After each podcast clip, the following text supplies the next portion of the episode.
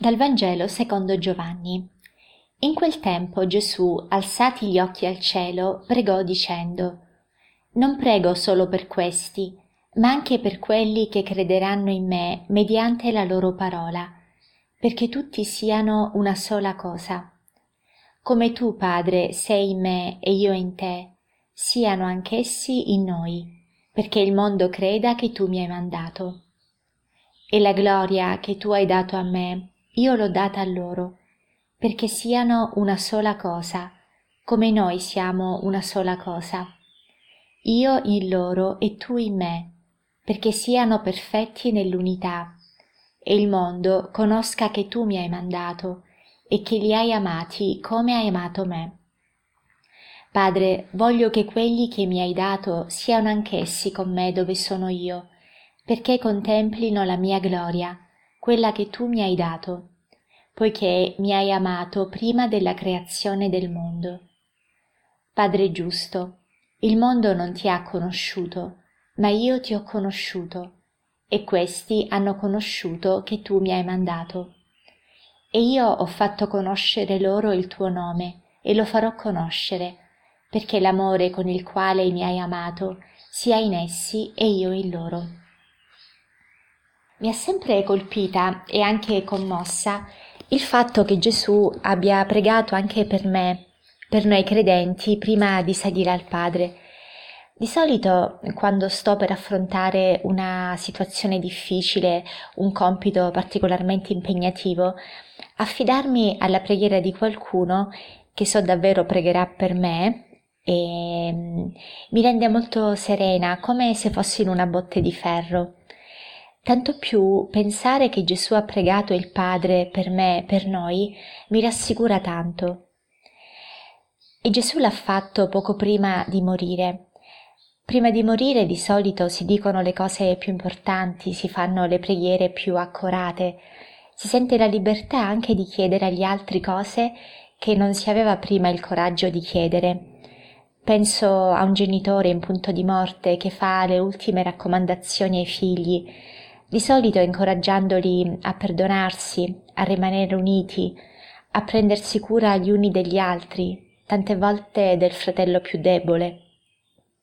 Cosa interessa di più ad un genitore in fondo? E anche alcuni figli, prima di morire, chiedono ai genitori di litigare di meno, di volersi più bene, di rimanere uniti. Scorrendo le pagine dei Vangeli mi sono accorta che Gesù soprattutto nei momenti prima della sua passione, esprime ai discepoli come comando quello di amarsi gli uni gli altri, come lui li amava. Ma al Padre si rivolge con una preghiera per chiedere il dono dell'unità, perché proprio l'unità è qualcosa che viene dalla fonte stessa dell'unità, che è la Trinità. Cioè l'unità può venire solo come dono dall'alto. Ecco perché Gesù non poteva comandare l'unità, ma solo chiederla al Padre. Come tu, Padre, sei in me e io in te, siano anch'essi in noi e siano perfetti nell'unità. L'unità tra noi che solo la Trinità può donarci perché è nella fonte, diventa segno chiaro perché anche altri credano. È così difficile realizzare con le sole forze umane l'unità. E il problema non sta nella diversità, perché anche nella Trinità il Padre è diverso dal Figlio e viceversa. Quindi unità non è sinonimo di uguaglianza, di uniformità. Per noi rimanere uniti, costruire l'unità è difficile perché non riusciamo ad accogliere la diversità dell'altro. La vediamo come un problema, un intralcio, ne abbiamo paura o invidia a volte e la diversità diventa motivo di conflitto, di divisione. Il diavolo stesso vuole la divisione, lavora senza interruzione per dividere le famiglie, le comunità, le parrocchie, le persone anche all'interno di loro stesse. E quando c'è divisione c'è solitudine, c'è fragilità, c'è debolezza, mancanza di perdono, c'è tristezza. Gesù allora ha chiesto al Padre per noi il dono dell'unità, perché può venire solo da Lui. E allora anche noi possiamo, nel nome di Gesù, continuare a chiederla ogni giorno. Nella Chiesa pensate che lo Spirito Santo ha suscitato un intero movimento composto da due milioni di aderenti che hanno preso a cuore la preghiera di Gesù sull'unità.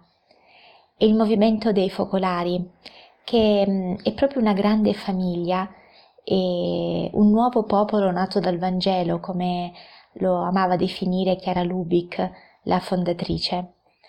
Il messaggio che vuole portare nel mondo è proprio quello dell'unità e lo fa attraverso il dialogo, creando ponti e rapporti di fratellanza anche tra persone di religioni diverse o di culture diverse. E ricordo in particolare un insegnamento di Chiara Lubick che porto sempre nel cuore e che tante volte anche con difficoltà cerco di mettere in pratica. È meglio il meno perfetto in unità con gli altri che il più perfetto in disunità con gli altri. Cioè se è un compito da portare avanti insieme ad altre persone che la pensano diversamente da me, è meglio realizzare una cosa meno perfetta, ma che raccoglie tutti in unità, piuttosto che realizzare la cosa che appare più perfetta, ma che crea divisione.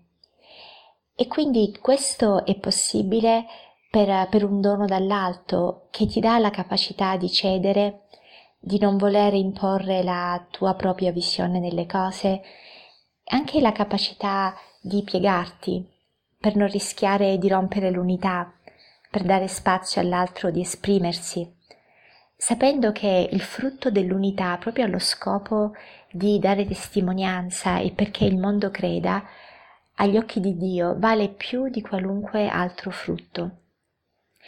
E allora, parafrasando un po' un'espressione di Chiara Lubick, mi piace dire che l'unità tra di noi è come un raggio di sole che brilla da una lacrima, una rosa fiorita su una macchia di sangue, essenza d'amore distillata dal dolore, e per questo ha la forza apostolica di uno squarcio di paradiso.